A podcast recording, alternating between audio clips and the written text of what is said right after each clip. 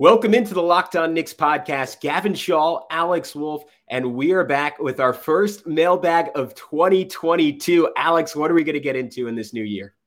Yeah, we've got a lot to get into. I mean, first off, we're going to give it a lot of time. Lots of people were concerned with what is the path forward for this Knicks team, and rightfully so. You know, I think we we asked this for the the Raptors game, but even with a, a good game in between, you know, not too much has changed about what's the direction of this team. So we're going to talk about that first and give that a lot of time.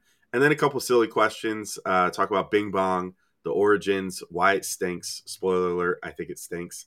Uh, and also talk about who can come close to touching Patrick Ewing's sweatiness uh, on the court, which he was a rare breed as far as sweat goes. So we'll talk about that next in this edition of the Locked On Knicks mailbag. You are Locked On Knicks, your daily New York Knicks podcast part of the Locked On Podcast Network. Your team every day. And I think we see Willis coming out. There he comes right now. Starks without a five. Ewing for the win. Thompson cuts left. Now fires it. And he's good. And he's fouled. It counts. And he is Anthony for three.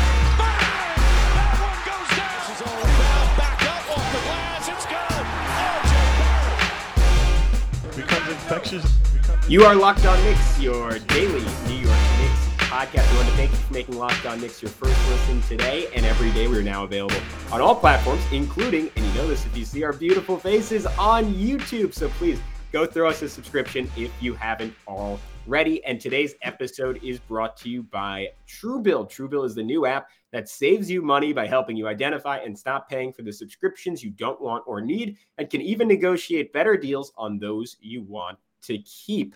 I am Gavin Schall, a play by play broadcaster heading to Springfield, Massachusetts. I just booked my Airbnb to broadcast the Hoop Hall tournament, some of the best high school teams in the country. Check that out from January 13th to January 17th. He is Alex Wolfe, editor in chief of the Strickland, the greatest Knicks website on the internet that just got a rare gift, a Benji Ritholtz game recap. So if you haven't checked that out, please go and do so. And now a rare gift for all of you, a mailbag. We we, we try to do them monthly. We don't always get to the monthly, but with 2022 um, here, uh, we thought we would get one in. So, as Alex alluded to, the first four questions were essentially all on the same theme. How do we, how do the Knicks proceed at this point? So, I'll just I'll rip through them real quick. So, so you get you get a feel for what everyone wants to know. Uh, JVG's Civic at JVG Civic asked, "What is the best path? What is the best path forward for this team? Trade Randle. What the hell do we do with RJ's extension coming up this summer? Feels like a lot of questions, and tearing it down again might be the best bet."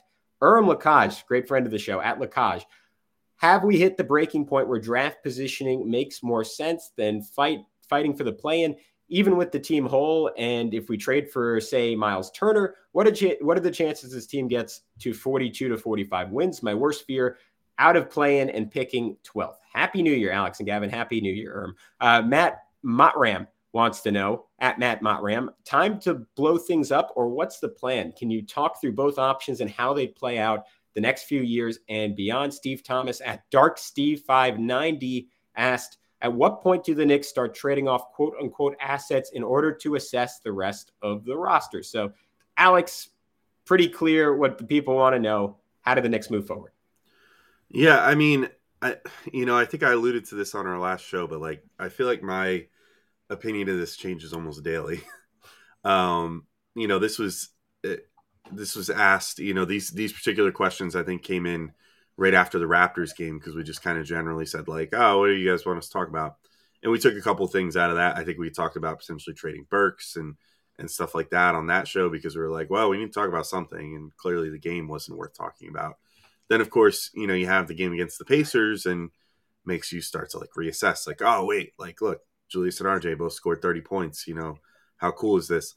So, you know, I, I think that I guess maybe if we were going to tackle the first part of the question, you know, or the first part of this like multifaceted, uh, four headed question here is like, you know, the, the RJ and Julius part. So, you know, RJ Barrett is uh, up for an extension uh, after this this off season or like you know the end of this coming off season prior to next season and could potentially get paid i think up to around 150 million dollars uh, if he gets his full rookie max deal, which would be roughly pay him like 30 million a season. Um, I think that's that's about the deal that like Michael Porter just got. Um, Luka Doncic, obviously, I think he got more because um, Luka was able to get more because of his uh, uh, Derrick Rose rule uh, achievements with you know getting on NBA teams and stuff like that, All Star teams, all that good stuff. Same with Trae Young, but you know RJ could potentially negotiate a, uh, I think up to 150 million dollar extension.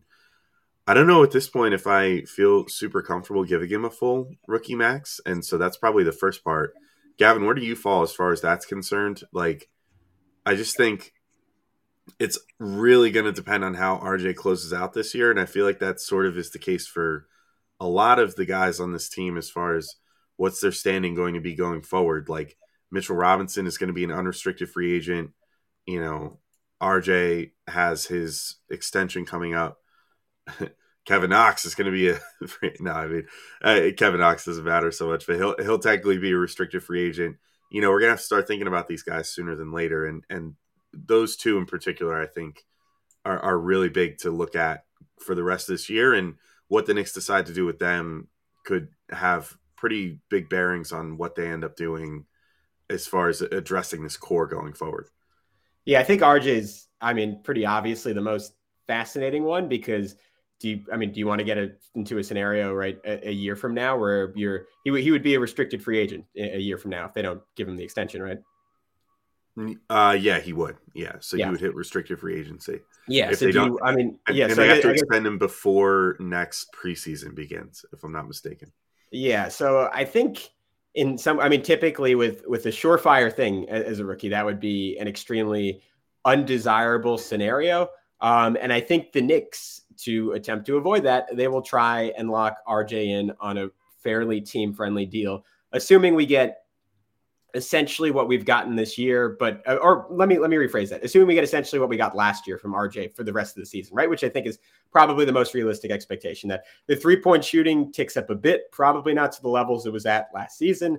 The two point efficiency is a career best, but he's not doing every night what he did last night and you have a player that looks like someone who can be a solid contributor on a good team, if not ultimately a superstar. And I don't, what's a reasonable contract for a guy like that who's still very young, who has the pedigree of RJ Barrett? I don't know. Is it 18 million a year? Is it, I mean, 20 million dollars a year? If you're, if you're being a little bit generous to RJ and you're betting on future growth, sure, I would be, I'd be perfectly content if, if assuming he continues on, on the recent trend, which is only three games long of positive play, of locking him into something like that I have a feeling RJ Barrett will want more than that. And I have a feeling that it will, the conversation will extend into another season. And, and next year, RJ will say, I'm going to bet on myself. And the Knicks will be like, all right, cool, go for it. And RJ will see if he can make a real leap because we, we, a lot of us thought that was going to happen this year. I think at this point, it, that is a long shot. Uh, unless, unless what we saw again the last three games was was a lot more real than we thought.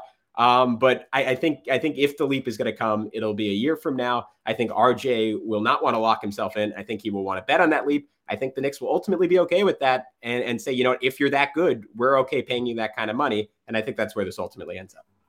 Yeah, I think so too. And you know, I think we already have evidence out there to say that the Knicks are okay with, you know, uh, paying guys what they're worth, you know, and, and I'm sure that some of the, the players on the team have noticed that. Like Nerlens Noel has a great year last year, and then the Knicks, you know, for better or worse, going into this year, you know, nobody could have predicted that Noel was going to have a, a bum knee this year. But like, you know, Noel, for better or worse, has you know been paid for playing well. You know, and Alec Burks, same deal. He hadn't had a long term home in forever, and you know he plays well for the Knicks on a one year deal. They re up him and pay him what he's worth. And so you know they'll, they'll probably come to RJ and his agent with an honest assessment of what they think he's worth this offseason, sort of like what was reportedly uh, sort of on the table with Mitchell Robinson. It seems like they at least made some sort of offer that Mitch and his camp said, "Nah, you know, we'll we'll see how things go this year." You know that that one was a little different because the timetable is different. So, really signed an extension to the start of free agency uh, at the end of this year, whereas RJ's because being on a rookie scale contract has to be figured out by October um, for that to work. So, you know, I, I think that I, I think we will see a situation where RJ's going to, um, you know, probably bet on himself next year. I, I I agree with you with that. You know, I think that the Knicks will come with an offer depending on how much he shows out to end this year, and say, okay, you know, this is what we're what we think you're worth, and he's going to be like, well, I think I had a down year last year for, you know, all kinds of reasons, so I want to play out this year and hit restricted free agency. I don't think there will be any animosity about it. It, seems like the organization loves RJ and RJ loves the organization. So hopefully, you know, that they'll be able to just kind of approach it professionally and then, you know, at the end of next year, just be like, all right, RJ, like, you know, maybe the Knicks pull the Jeremy Lin thing and say, look, like, obviously we can't come to an agreement here. So go find a team that has an offer for you and we'll match it, you know, or something like that. And, you know, there's a lot of different ways that this could work and, and still work out professional for everybody. So it's, uh, I, I think that's how it's going to go probably. But Gavin, we could probably move to the uh, to the question of Julius Randle here. But uh, did you want to let everybody know about Truebill real quick? Yeah, I wanted to move to the question of, of getting off of bad subscriptions and saving a whole lot of money, Alex. Uh, do you know why free trials renew without your consent? It's a business scam out to get you. Don't let greedy corporations pocket your money. Download Truebill to take control of your subscriptions. Truebill is the new app that helps you identify and stop paying for subscriptions you don't need want, or simply forgot about. On average, people save up to $720 a year with Truebill. Because companies make subscriptions hard to cancel, Truebill makes it incredibly simple. Just link your accounts, and Truebill will cancel your unwanted subscriptions in one tap. And your Truebill concierge is there when you need them to cancel unwanted subscriptions so you don't have to. Truebill has over 2 million users and helps save them over $100 million. Like Matthew B., who says, in a matter of seconds, I saved $660 on the year on my DirecTV bill saved $120 on the year my Sirius XM bill, saved $840 a year on my car insurance. So don't fall for a subscription scams. Start canceling today at truebill.com slash lockdown. Go right now, truebill.com slash lockdown. It could save you thousands a year, truebill.com slash lockdown NBA. And with that, we are back on Locked On Knicks. And as you mentioned, Alex, one of one of the elements of, of, of this questions was uh, do we do we trade Randle? And to me, that that gets into, I mean, I, I, think all the other parts of this question in terms of what the Knicks guiding principle is going forward. And, and to me, and I've said this a, a couple of times throughout the year, my ultimate goal is to not end up like the Orlando Magic for the last decade, right? I don't want to be on the treadmill of mediocrity. And I know, and a lot of people have pointed this out, the treadmill of mediocrity is, is a whole lot better than what the Knicks have been for the last two decades, which is the treadmill of bad, but not bad enough. So there's there, there's a rewarding element to it. It is a step forward, but you got to make the next step as a franchise at some point. And, and maybe that even means going backwards, but there, there has to be a path forward that does not include winning 41 games every single year, on and on and on, and that never changing. So how do the Knicks actually go about doing that? Uh, you trade for a star, you sign a star, or you draft a star. Generally, that's how a team goes from mediocre to good. I mean, you can even look at Orlando, who's now sort of back there, but at least now they have a young core where they have somewhat of a promising future when previously it was it was this team led by Nikola Vucevic that really just had no upside. At least with Franz Wagner, there, there's something to build around there. So Alex, I, I, looked at the teams around the NBA that have made that jump, and I was, I was trying to look for commonalities. Right to me, the Grizzlies, the Cavs, and the Bulls are, are the chief three examples of teams that went from bad, or in, in the case of the or average, or in the case of the Cavs, bad to really good to amazing this year. And, and the commonalities were um, high level, like lottery talents, right? For the Grizzlies, Ja Morant. For the Cavs, it was Evan Mobley and Darius Garland. And then just fantastic roster construction after hitting on those top five picks. And for the Grizzlies, I mean, that, that included a whole lot of guys, right? Desmond Bane, Dillon Brooks, Brandon Clarke. Uh, you can go you can go on and on and on. Basically, the Grizzlies fit on every pick for for a few years. So that that almost seems impossible. Morant, I think, was like a uniquely special not uniquely special, but but the rare top three pick that is genuinely lived up to the billing and more. Like he, he's going to be a perennial top five to eight player in this league. Uh, the Cavs might have gotten the same thing with Mobley. They got a really good piece in Garland, and then they pulled off this Jarrett Allen trade that basically no one expected. And to me, that's one of the other common threads of all these teams, like pulling off the move that in retrospect looks sort of insane that they just got Jarrett Allen, who's an all star this year for a late first round pick. The Bulls are probably the most optimistic slash like realistic path forward for the Knicks because they they basically had this a, a, very similar to New York a year ago, weren't even as good as New York a year ago, and then they just improved through free agency and signing mid-tier free agents. Lonzo Ball, DeMar DeRozan, Alex Caruso. There's a world where the Knicks had that same offseason. So maybe the Knicks, and, I think just from the young guys on the roster, the Knicks could find a Caruso, they could find Alonzo. The question is, where do you get your DeRozan? Um, I was looking through 2022 free agents. DeAndre Ayton was the name that jumped out at me, to me as the guy who might be sort of underappreciated and uh, could come out and, and be that type of star um, on, if not a fantastic deal, um, one that is just feasible for the Knicks to get, obviously in a very different way than DeRozan is. But Alex, I was I was curious your thoughts on all of that and what the Knicks' path forward is to to jumping from mediocre. Yeah, I'm not.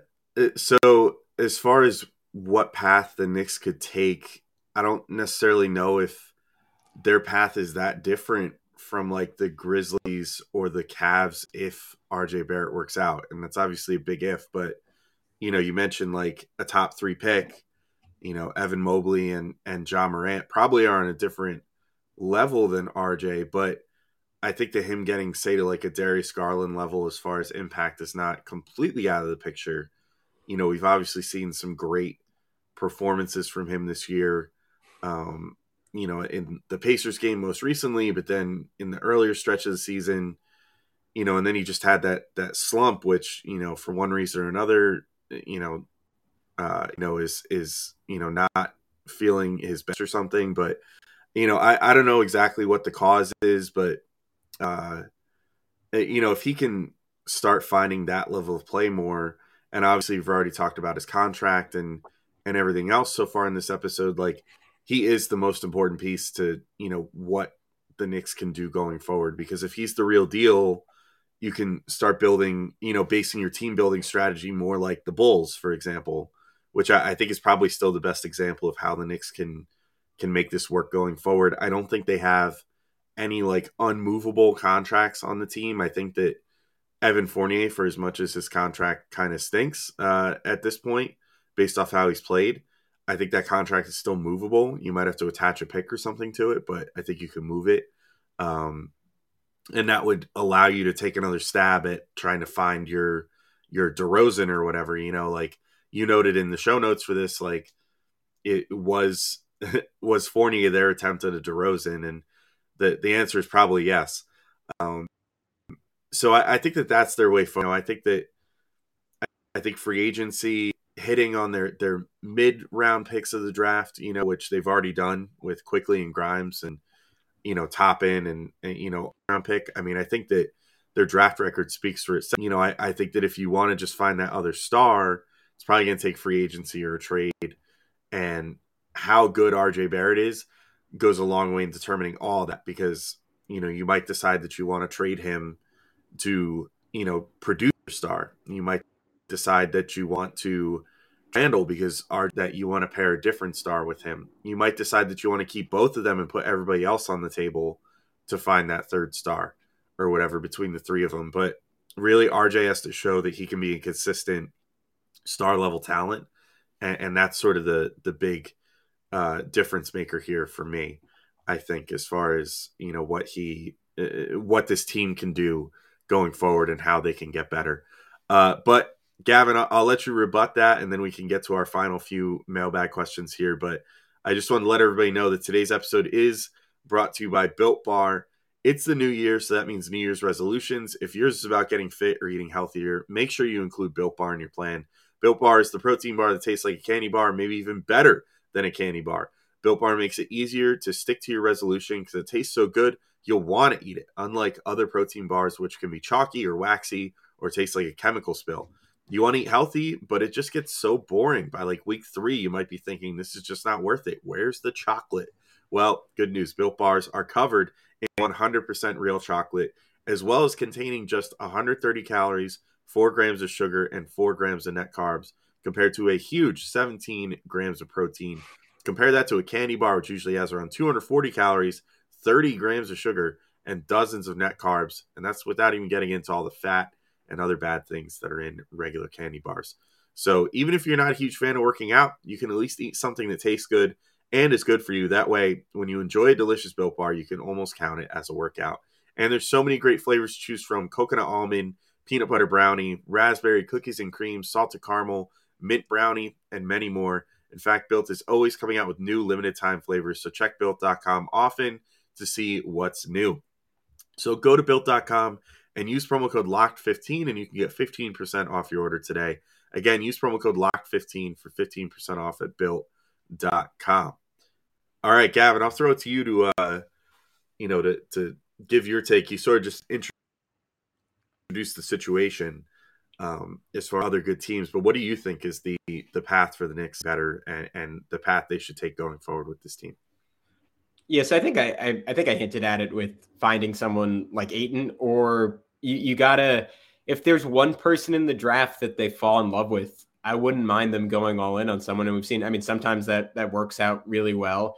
Sometimes it doesn't. Like look at the Pelicans a few years ago. I mean, when they or, or I mean, I guess they did the inverse of this, where they had the number four pick. They could have gotten Darius Garland. They could have gotten DeAndre Hunter, and instead they they sort of bailed out of it and traded back and ended up with Jaxson Hayes, Nickeil Alexander Walker, and really like a whole a whole bunch of nothing. So really, I, I want the Knicks to be on the other end of their equation. I want them to find. I mean, DeAndre Hunter has sort of been a mixed bag for Atlanta, but I want them to find their version of that guy in the draft. Maybe it's someone like Jaden Ivey and just just someone to go all in on and say, hey, this is the this is the third guy here that could really complement RJ and Julius. And then I think you're setting yourself up to be a little bit closer to a bull situation where all of a sudden you're maybe a couple of smart signings away, right? Because that, that's basically what the Bulls did. They, they didn't they didn't really outbid anyone for any of those. Maybe, maybe DeRozan. Maybe there were other teams competing for DeRozan. I'm sure there were a couple other teams who sort of wanted Lonzo, um, but it was it wasn't because they could outspend everyone. It wasn't because they were the most attractive destination. They just made a bunch of like really smart mid to high tier signings.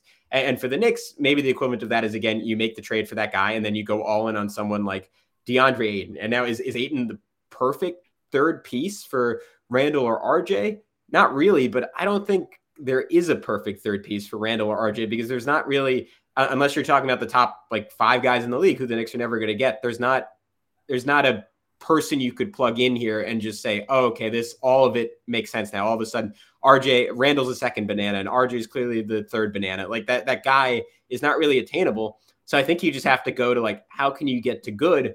And then I think the premise of this whole thing that Leon Rose is building is once we get to definitively good, the final the final piece, whatever that is, whether that's a mega star or or a fourth or fifth really good player, if you're going more so the Phoenix model and saying, hey, like we're we're gonna we're gonna win because we have we have balance and depth, not necessarily because we have a top three or four player in the league. Um, that guy will find his way here if we are good enough. And, and to me, that is the that is the cleanest path for the Knicks. It, it, it's making an improvement through your own maneuvering and then counting on New York to do its thing and attract a star once you're good enough to be worthy of that guy.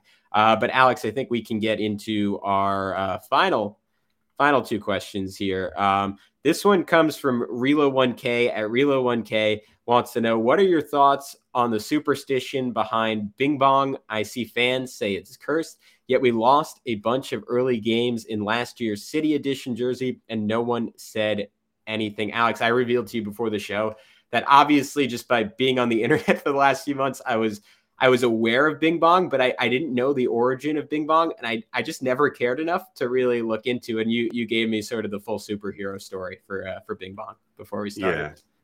Yeah, yeah. So first off, with the the uh, analogy in there about the City Edition jerseys too, uh, I also hated those even when the Knicks started with them last year. So you know, I, as far as all this stuff is concerned, but you know, if the city edition jerseys from last year were considered cursed too, then cool because I didn't like them. but I love this year's city edition jerseys. But the whole Bing Bong happened uh, is from this this uh, show called Side Talk, which is like a it's a one minute uh, like man on the street reporter show. Uh, you know that they do all over New York. Um, it's maybe a smidge problematic at times. I don't know. I mean, some people have been like, you know, it's it's a little messed up that like sometimes they're clearly going up to like like homeless people or or perhaps people with mental illnesses or whatever and sort of exploiting them for views on the internet. Um, but you know, some of the videos have been just wholesome New York content where you just have New Yorkers talking and, um, you know, just being New Yorkers uh, for small clips at a time. But basically, in every single one of those videos, because they once side talk started getting some notoriety and people started knowing what it was when they were coming up to them, you'd always get one person in every video that would go bing bong because it's the you know the subway sound, and so you know that that happens in every side talk video. The thing is, is that that was you know the the video after the Celtics win was a lot of people's first exposure to those videos, and so the guy who said Bing Bong, you know, said it just because he recognized Side Talk and was like, "Oh, Bing Bong," and th- but then all the people that had never seen a Side Talk video before were like, "How random! What is this? What does this guy say? Why is he saying Bing Bong in the middle of a video?" And decide to turn it into like a whole, you know, meme or whatever. And good for them, but yeah, I just always found it to be stupid because I was like, "Why are we freaking out about this?" Like, you know, literally there was a a video last year on the Knicks by Side Talk after the playoffs, the the F Trae Young video, and I'm pretty sure someone said uh, "Bing Bong" in that one too, and nobody went crazy for it. So I always thought it was stupid, but um, that's the story of Bing Bong. Do I believe in the curse of Bing Bong? Uh, yeah, I, I believe in it insofar as it got Bing Bong to uh, leave the Knicks, you know, fan vernacular, and uh, you know, got people be like, "Oh, it's cursed, so we can't say it anymore." I'm like, "Good, whatever it takes, just get that stupid saying out of my out of the Twitterverse for me." Um, and, and you know, it's it was also it was just providing such an easy path to get dunked on. Like you know, it was just like for a month afterwards, you had to deal with every time the Knicks lost, which was plenty in that month after the whole thing took off. Like just every single other team's social media account making cringy bing bong tweets and crap and you know it's just annoying. So yeah i'm glad to see it's dead. Um you know the side talk videos some of the some of the problematic uh, stuff aside are generally pretty fun. So you know keep it alive for that i guess. Uh you know and maybe stop uh, stop like sort of exploiting uh homeless people and mentally ill people as much. Um but like you know the the overall premise of the the Bing Bong thing, as far as the Knicks are concerned, like good, you know, rest in peace, I guess, or don't rest in peace. I don't care. I, am just glad it's gone. yeah, I I have nothing to add. Uh, I I don't really. I, I'm I'm happy to have never really had any thoughts on on Bing Bong. All right. Uh, one final question uh, from Howard Bunsis at H Bunsis. Um, this was this was during the um, I think this was during the Raptors game. He said the Knicks. It might, it might have, no, I think it was during the Pacers game. He said the Knicks are 16 for 21 inside the arc and four for 18 from three. Maybe go inside more. Five minutes for Obi. Five. Maybe he meant five more minutes for Obi after 45 last game. Oh, you know that was it. Obi was barely playing. Uh, can we trade Fournier? Alec is not a point guard. More deuce. So a lot there, Alex. I think we can maybe start off by addressing the Fournier point, which we are going to get into more in part two of this mailbag. And to me, this is sort of a question of like, how do you want to ultimately sort out the bench and, and what do you want to do with it? And like, do you move Fournier there? Do you move off Fournier entirely? Um, I think Fournier will not get traded this season. I would be really surprised. I think the Knicks are going to try and do everything possible to rehabilitate his value because right now you probably have to attach something to him to get him out. Uh, again, something we'll get into more deeply next show. Uh, Alec is not a point guard. I agree with that, though. I think it it worked out sort of well the last, uh, at least last game against the Pacers that he was playing there because it gave RJ a chance to get a whole lot of reps on the ball and, and get into a really good rhythm. Um, so if RJ can continue that, uh, that would be nice. But I, I agree in a long term sense, we, we we had the Alec Burks at point guard experiment. It didn't really work. And then more Deuce. Um, I think we've sort of seen some of the, the, limitations of Deuce the last couple of games in, in that he will have some fantastic moments. Uh, but like any young player, I think, especially one who was a, a second round pick, um, there's still like a pretty steep learning curve, and, and the shooting isn't quite as consistent as you would want it to be at. I'm, I I love when he's out there on the floor, but I, I think he's been an interesting case where, where Thibs has been clearly pretty reticent to play him long minutes just because he doesn't really bring a lot of creation right now at the point guard spot, or at least an ability to break down a defense consistently. Um, and the Knicks sort of desperately need that, especially with Kemba Walker out. Yeah, I mean, to the to just get into the grand point of like the early. So yeah, I agree with all the stuff about the guards, and you know we will get into Fournier more in the next show, so we don't have to get into that right this second. But the uh you know as far as getting inside more, yeah, obviously I think that's that's key, and you know we saw Julius and RJ getting inside more, you know, in the Indiana game, and you know the the benefits that that presents, even against an elite rim protector like Miles Turner you know they managed to find a way to to score inside. And i think that that's what we're going to have to see going forward if this team wants to really you know really get somewhere. You know that their identity can't be the team that shoots you know 53s a game like the you know whatever like 2017 2018 houston rockets. You know that's just not who this team is. Uh, they don't have that level of three point shooting talent clearly that can do that uh, on a consistent basis and they don't have like a James Harden that is breaking the defense down to that extent that you have just wide open looks all the time from three. So start taking advantage of the big bodies on the team and setting screens, getting inside. That's going to be the key for success. That's obviously what gets RJ going. And I think whether he wants to admit it or not, that's what gets Julius going too. Is, you know, just seeing the ball go through the hoop a few times, you know, sort of finding his rhythm and and then you know, from there, once he gets a few points on the board and, and things start feeling good, then he starts busting out the, the mid range bag, and then it's game over for the other team, like we saw the other day. So I think that's definitely the way to go. Um, one last question comes from Paul Jeffrey the third at Paul the Great Nine. Uh, this is a silly one, Gavin, but we'll give we'll give some quick answers here. I've watched a lot of basketball going back to 1987. Have either of you ever seen a dude that sweat as much as Patrick Ewing? I remember that he had like his own personal sweat mopper upper after every free throw he took. I can't recall another player having a dude like that. Uh, yeah, I, you know, you and I have been pretty open about the fact that we sort of grew up a little after the the golden age of Patrick Ewing. You know, I think my first season really paying attention to the Knicks was when I was like nine years old, and it was the 98 99 season and, you know, the finals run, but he was largely not a part of that once it hit the finals run part. Um, but having watched old tape of him, yeah, he's he's a prolific sweater. I think the only guys that I can really think of, at least for me, and you had you had a different guy, but there's a common theme among all these guys that we listed.